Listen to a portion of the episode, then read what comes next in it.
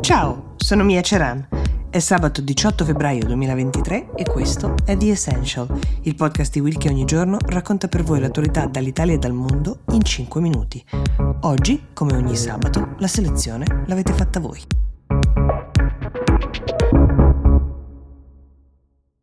La prima domanda di oggi ci arriva da Giovanni Gatto, ci chiede di parlare di quello che è successo negli ultimi giorni in Moldavia. Allora, lunedì Maya Sandu, che è la presidente di questa piccola repubblica che si trova tra l'Ucraina e la Romania, ha accusato la Russia di aver progettato un piano per rovesciare il governo, un governo filo europeista, che guida il paese.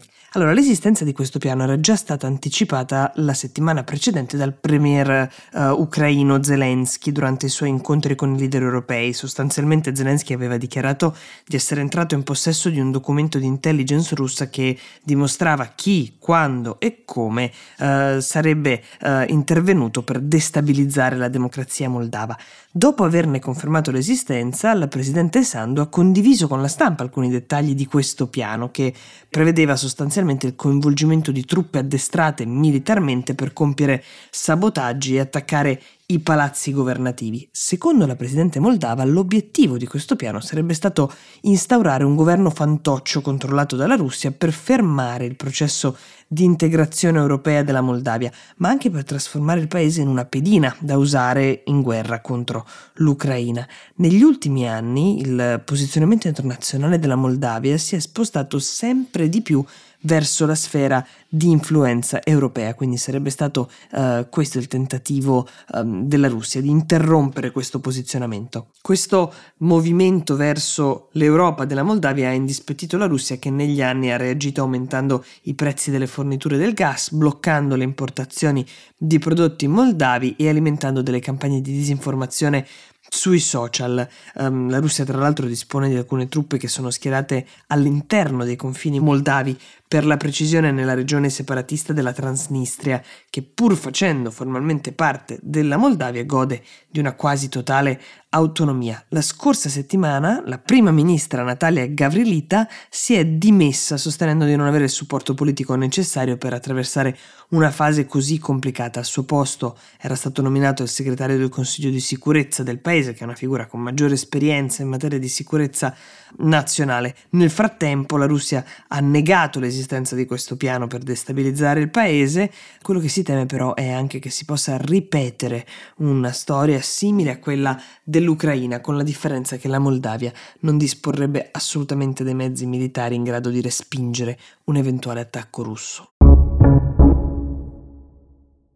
Seconda domanda che ci arriva da Mariangela Capponi ci chiede di parlare del coming out del calciatore Jakub Jankto. Allora, il suo annuncio è arrivato lunedì, quando uh, ha pubblicato sui social un video in cui dice voglio vivere la mia vita liberamente, senza paura, sono gay e non voglio più nascondermi ha fatto molto notizia questo coming out perché si tratta di qualcosa di molto raro e forse storico nel mondo del calcio professionistico. Prima di lui pochi altri giocatori in attività lo avevano fatto. Nel 2021 c'era stato il caso dell'australiano Josh Cavallo che oggi gioca nella prima divisione australiana, mentre a maggio scorso Jake Daniels era diventato il primo calciatore professionista inglese in 30 anni a dichiarare la propria omosessualità. Quello che non era mai successo era che a fare coming out fosse un giocatore del calibro di Jankto che ha 27 anni, gioca nello Sparta Praga e ha ancora una lunga carriera davanti. La stragrande maggioranza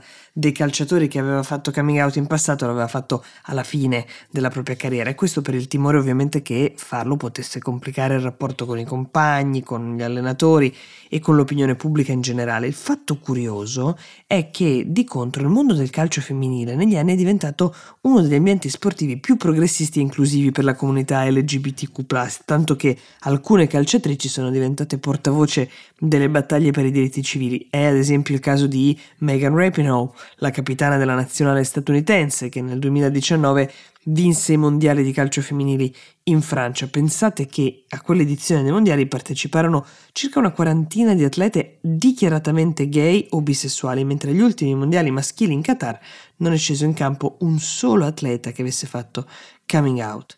I mondiali vinti dall'Argentina si sono tenuti tra l'altro in Qatar, un paese in cui l'omosessualità ancora oggi, come sapete perché ve lo abbiamo raccontato anche qui su The Essential, è illegale. Nei prossimi anni sarà interessante osservare con che rapidità cambierà il mondo in cui viene vissuta l'omosessualità nel mondo del calcio, specialmente nel nostro paese dove nessun calciatore di Serie A ha mai dichiarato di essere omosessuale. The Essential per oggi si ferma qui, io vi do appuntamento a lunedì, vi auguro un buon fine settimana.